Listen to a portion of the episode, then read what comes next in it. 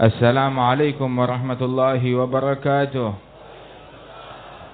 الحمد لله والصلاة والسلام على سيدنا رسول الله سيدنا محمد بن عبد الله وعلى آله وصحبه وموالاه ما بعد Kita bersyukur kepada Allah Subhanahu wa taala pagi hari ini Allah taala kumpulkan kita di majlis Al-Imam Al-Arif Billah Al-Habib Ali bin Abdurrahman bin Abdullah Al-Habsyi. Mudah-mudahan Allah taala angkat derajat beliau dan Allah taala berikan berkah insyaallah kepada kita dengan berkat beliau. Dan juga keberkahan uh, tercurahkan insyaallah atas guru-guru kita. Bil khusus akhina Al-Fadhil Al-Habib Ali bin Abdurrahman bin Muhammad bin Ali Al-Habsyi. Dan segenap para asatidah, para guru-guru, para habaib, para ulama, para hadirin, para hadirat. Mudah-mudahan Allah Taala tambahkan keberkahan kita dengan berkat Rasulullah Sallallahu Alaihi Wasallam sebagai manusia yang paling zuhud di dunia ini. Rasul sallallahu alaihi wasallam beliau disebutkan bahwasanya wasalwatun limu'sirin miskini id sahha lam yashba' wala yawmaini wa qad aba jibalaha min 'aini zuhdan wa min ju'in tawallayali. Al-Imam Allamah Dunia Abdurrahman bin Abdullah Balfaqih dalam Rasyafat memuji kepada Rasulullah sallallahu alaihi wasallam di salah satu fasalnya bahwasanya Rasul sallallahu alaihi wasallam adalah teladan dan juga cerita dan kisah beliau adalah hiburan bagi orang yang kesusahan. Yang dilanda kemiskinan, kesusahan, problem. Apabila dia membandingkan, melihat bagaimana problem yang dialami oleh Rasulullah sallallahu alaihi wasallam, kesusahan yang dialami oleh beliau, krisis dan kemiskinan yang dialami oleh Rasul sallallahu alaihi wasallam, maka dia akan melihat kesusahan yang dia alami enggak ada apa-apanya dibandingkan apa yang dialami oleh Rasulullah sallallahu alaihi wasallam. Tahukah bahwasanya Nabi Muhammad wasallam berlalu dua bulan, tiga bulan di dapur rumahnya enggak ada kompor yang menyala. Makannya apa? Makannya aswadain atau abyadain, yakni makannya hanya air dan kurma saja selama dua bulan hingga tiga bulan berturut-turut. Bahkan dikatakan oleh Sayyidah Aisyah radhiyallahu anha dan para istrinya Rasul sallallahu alaihi wasallam bahwasanya Nabi Muhammad dan keluarganya lam yashba min khubz min khubz syair thalatha ayyam mutawaliyat. Tidak pernah kenyang dari roti gandum roti gandum, di makanan yang biasa aja. Kenyang dari gandum selama tiga hari berturut-turut tidak pernah terjadi di masanya Rasulullah. Rasul tidak pernah mengalami tiga hari berturut-turut kenyang dari roti gandum. Artinya, ini hari kenyang, ya besok nggak mengalami kenyang lagi.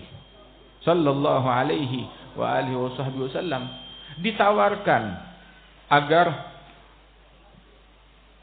gunung dirubah menjadi emas.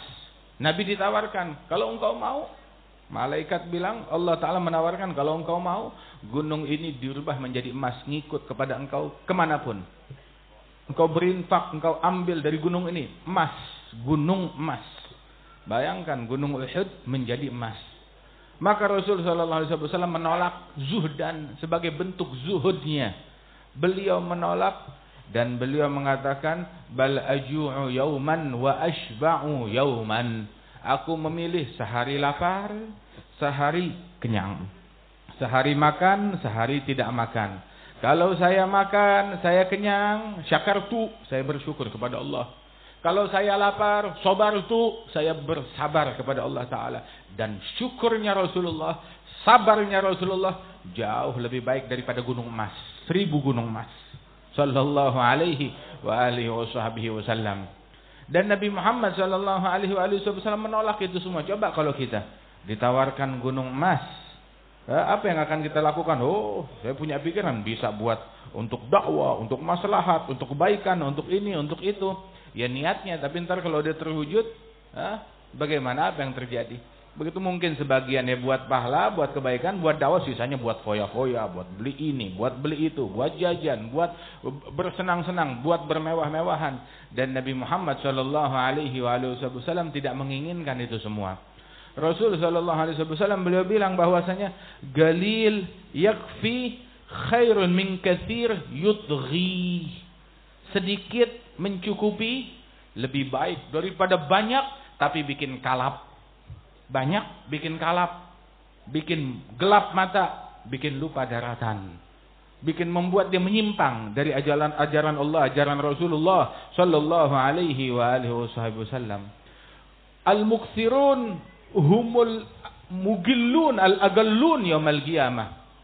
Orang yang bermewah-mewahan, berkaya-kaya bermewah-mewahan, besok di hari kiamat adalah orang yang paling sedikit bagian yang dia dapat di hari kiamat. Illa manggala hakadha wa hakadha. Tahu maknanya hakadha wa hakadha? Yang kalau ngasih itu dia main ngasih tanpa hitung-hitung. Oh, Nabi mengisyaratkan ke depan, ke samping, ke belakang. Diisyaratkan oleh Rasulullah sallallahu alaihi wa alihi wasallam. Ketahuilah bahwasanya Nabi Muhammad sallallahu alaihi wasallam demikian zuhudnya. Begitu juga para khulafa ar-rasyidin Sayyidina Abi Bakar As-Siddiq, beliau di dalam membela dakwanya Rasulullah, di dalam mengabdi untuk Rasulullah, beliau memiliki sembilan toko dulu di Mekah. Satu persatu tokonya habis. Untuk apa? Untuk mensupport dakwahnya Rasulullah sallallahu alaihi wasallam.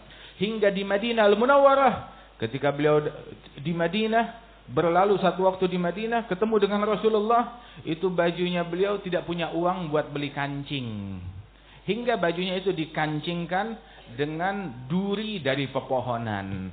Dan dilihat oleh Rasulullah sallallahu alaihi wasallam. Dan Rasul mengatakan bahwasanya inna amannan nas alayya fi nafsihi wa malih Abu Bakar Orang yang paling berjasa kepada saya dengan hartanya, dengan jiwanya adalah Abi Bakar radhiyallahu anhu wa ardhah.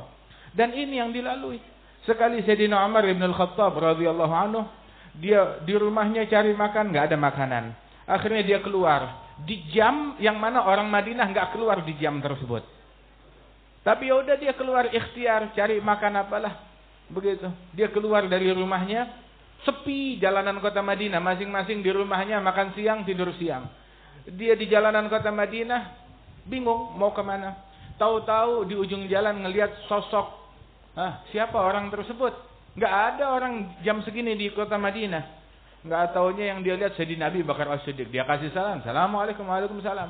Bilang kenapa? Bilang ya di rumah saya nggak ada makanan, kata Sayyidina Umar. Jadi saya pun juga carilah makanan ke mana pun.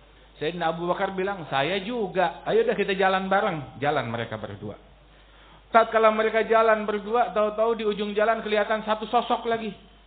Ditanya, siapa itu sosok? Begitu mendekat, taunya Rasulullah sallallahu alaihi wasallam. Rasul memberi salam kepada mereka. Dan Rasulullah kalau jumpa dengan orang selalu beliau yang lebih dahulu mulai menyapa dan memberi salam. Ya, enggak nunggu orang datang nyalamin. Enggak nunggu orang menyapa dia. Tapi dia yang lebih dahulu menyapa. Walaupun jumpanya dengan anak kecil, Rasulullah selalu memulai menyapa dan memberi salam kepada mereka. Akhlak daripada Nabi Muhammad sallallahu alaihi wasallam. Ketika Rasulullah memberi salam dijawab oleh mereka, Nabi bertanya, "Kenapa kalian di jam segini enggak biasanya orang Madinah keluar? Kenapa kamu keluar? Ada apa?" Pasti ada sesuatu dibilang, "Na'am ya Rasulullah." Kita keluar karena kita lapar. Di rumah kita nggak ada apa-apa. Maka Rasulullah tersenyum dan berkata, saya pun merasakan yang kalian rasakan. Kata Rasulullah Sallallahu Alaihi Wasallam. Taal, hayya namtalik. Ayo kita jalan bersama-sama ke rumahnya Abi Khaisam. Datang ke rumahnya Abi Khaisam. Begitu datang ke rumah Abu Khaisam, memberi salam, disambut oleh keluarganya Abu Khaisam. Marhaban bi Rasulillah. Selamat datang Rasulullah dan sahabatnya. Demi Allah. Saat ini tidak ada rumah di muka bumi yang lebih mulia tamunya melebihi rumah kami. Di tamunya ada, di rumahnya ada siapa? Ada Rasulullah sallallahu alaihi wa alihi wasallam. Di rumah kita ada gak Nabi Muhammad? Ada gak Nabi Muhammad? Sunnahnya? Nah, bawa sunnahnya. Nabinya enggak. Bagaimana nabinya mau nabinya mau datang kalau sunnahnya enggak ada di rumah kita? Di rumah kita ada siwak enggak? Di rumah kita ada gobliyah subuh enggak? Di rumah kita ada tahajud enggak? Di rumah kita ada tilawatul Quran enggak? Di rumah kita ada enggak syama'il Nabi Muhammad dibaca?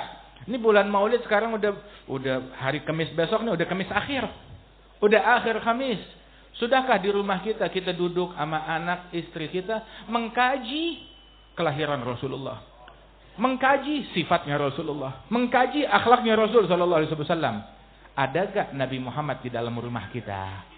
Maulid bukan cuma sekedar ritual tanpa mengenang, mengingat Rasul dan mempererat hubungan kita dengan Rasulullah Sallallahu Alaihi Wasallam. Hadza di rumah Abu Khaitham ada Rasulullah sallallahu alaihi wasallam itu rumah yang paling mulia kullu baitin anta sakinuhu laisa muhtajan ila Suruji tiap rumah kalau di situ ada Rasulullah nggak perlu lampu lagi, udah ada mantari, udah ada purnama di rumah tersebut dengan keberadaan Nabi Muhammad sallallahu alaihi wasallam. Mudah-mudahan Nabi Muhammad syariatnya, sunnahnya, adabnya, ilmunya, akhlaknya, perangainya, budi pekertinya ada di dalam rumah kita. Amin. Ya Rabbal Alamin ada pada diri kita, pada diri keluarga kita, anak istri kita, kerabat kita, lingkungan kita, masyarakat kita, negeri kita, bangsa kita. Amin ya rabbal alamin. Sampai di rumahnya Abu Haytham, langsung Abu Haytham potongin kambing ya, untuk Rasulullah sallallahu alaihi wasallam. Kemudian langsung jadi dihidangkan di hadapan Rasul sallallahu alaihi wasallam sebelum Nabi makan. Begitu Nabi ambil dua lembar roti, diambil sedikit sepotong daging. Bilang ya Abu Khaizam, suruh anak-anak ya, antarkan ini ke rumah putriku Fatimah binti Muhammad. Sebab dia udah dua hari nggak masuk makanan apa-apa ke dalam perutnya. Putrinya Rasulullah Sallallahu Alaihi Wasallam, Sayyidatun Nisa'il Alamin, pemimpin dari wanita-wanita sorga. Wanita yang masuk sorga.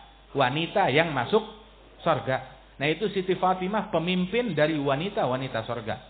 Kalau wanita kita tergolong wanita yang masuk surga, teladan mereka adalah Fatimah. Kalau wanita kita termasuk wanita surga, maka pemimpin mereka, tahu kan maknanya pemimpin? Pemimpin mereka yang diikutin, yang dipatuhi, eh, yang ditaati, yang diikuti adalah Siti Fatimah. Kalau wanita kita, eh, wanita sur, surga. Tapi kalau memang wanita kita bukan wanita surga, ya monggo, mungkin dia ngikutin yang lain. Tapi kalau wanita kita wanita surga, yang diikutin adalah Siti Fatimah, Sayyidatun Nisa'il Alamin, Sayyidatun Nisa' Ahlil Jannah, kata Rasulullah.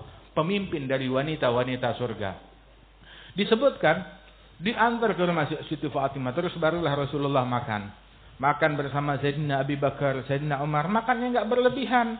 Kemudian, begitu selesai makan, senang, kenyang, Nikmat. Terus Rasul bilang kepada Abi Bakar, ya Abi Bakar, tahu gak Allah Ta'ala bilang apa dalam Al-Quran? Apa kata Allah Ta'ala? Walatus alunna yawma izin anin na'im. Kelak kalian akan ditanya, dipertanggungjawabkan atas nikmat dari Allah Subhanahu wa taala. Makan segitu doang, dibilang tanggung jawab. Nikmat ini dari Allah taala bakal diinterogasi, ditanya oleh Allah Subhanahu wa taala. Baru makan enak nangis jadi Nabi Bakar As-Siddiq radhiyallahu anhu. Saudara-saudara sekalian, Rasul sallallahu alaihi wasallam pernah waktu di Khandak, waktu perang Khandak di dalam peperangan tersebut Nabi menghadapi serbuan dari bangsa Arab, dari musyrikin dan mereka menjalankan taktik untuk bertahan. Bagaimana bertahannya? Membangun parit eh, hingga Orang itu tidak bisa masuk ke kota Madinah harus ngelewatin parit yang dalam dan lebar. Membangun parit berkilo-kilometer hanya dalam beberapa hari. Lihat semangatnya Nabi dan beserta para sahabat. Mereka semuanya kerja bakti, semua masyarakat Madinah. Dalam keadaan, dalam kondisi kekurangan makanan, kekurangan pangan. Sehingga dalam kondisi tersebut, Sayyidina Umar bin Al-Khattab lagi duduk sama Nabi Muhammad istirahat, dia buka ikat pinggangnya, keluar satu batu. Lang ya Rasulullah, satu batu untuk mengganjal eh, nyeri dan perihnya perut saya yang tidak makan satu hari. Satu batu satu hari. Senyum Nabi. Sayyidina Abu Bakar keluarin satu batu juga. Saya juga satu hari nggak makan. Terus Nabi keluarin dari ikat pinggangnya dua batu, dua hari kalau saya kata Rasulullah Shallallahu Alaihi Wasallam. Sayyidina Jabir ngelihat begitu nggak tega, pulang ke rumahnya Jabir bin Abdullah Al Ansari, tanya sama istrinya, kita punya apaan di rumah? Bilang nggak punya apa-apa, cari, mesti ada, cari, cari, cari. Di gudang simpanan terkumpul gandum 3 liter, satu song, gandum 3 liter. Terus apa yang kita punya? Kambing ada? Nggak ada ada anak kambing masih pitik, Hah? kambing apa? Kambing yang kecil, anak kambing. Begitu. Ya udah potong dah. Dipotong, sembelih, masak, pokoknya buat Rasulullah dah apa pun yang kita punya. Kesian saya udah nggak kuat, nggak tega buat Rasulullah. Kita besok makan apa gampang. Yang penting buat Rasulullah.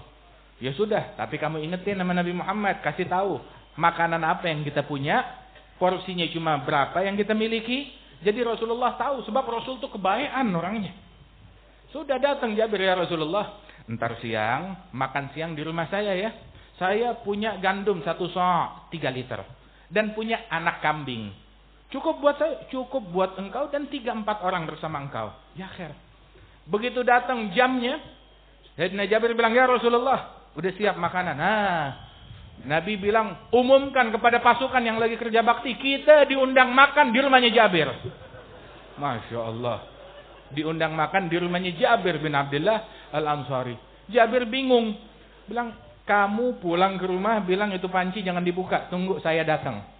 Datanglah Rasulullah ke rumah tersebut. Sahabat udah penuh di sana, di luar. Tapi tertib.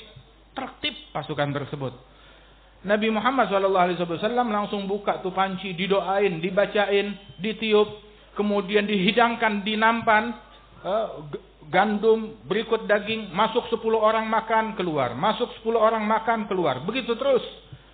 Sampai selesai tuntas semua pasukan, udah semuanya selesai makan, Nabi makan bersama keluarganya Jabir dan dibuka itu panci masih penuh seolah-olah tidak berkurang sedikit pun. Mukjizatnya Nabi Muhammad sallallahu alaihi wasallam. Ditanya Sayyidina Jabir, "Kam kuntum hina izin?" Saat itu memang berapa sih jumlahnya kalian? Jumlah kami Jumlah kami saat itu 1.500 orang. 1.500 orang. Masya Allah. Coba kalau kita mau lihat kambing satu. Eh, beras 3 liter. Eh, cukup gak? Eh, cukup. Kalau seorang sebutir sih cukup. Barat kita mau lihat mau makan apa mau nabi? Mau makan apa mau nabi? Itu yang paling penting. Yang paling berkah ketika hadir maulid adalah yang pulang hatinya bersih, nggak ada dengki sama orang. Itu yang paling berkah, bukan yang makan paling banyak. Makanan barokah, kalau dapat. Minuman berkah, kalau dapat. Tapi kita duduk, kita menyimak, kita menghadiri, kita merindukan, kita tumpahkan air mata karena rindu dan cinta kepada Nabi Muhammad, ada sejuta kali lebih berkah. Dan tahu gak, 1500 orang di rumahnya Jabir. 1500 orang di rumahnya Jabir. Tertib.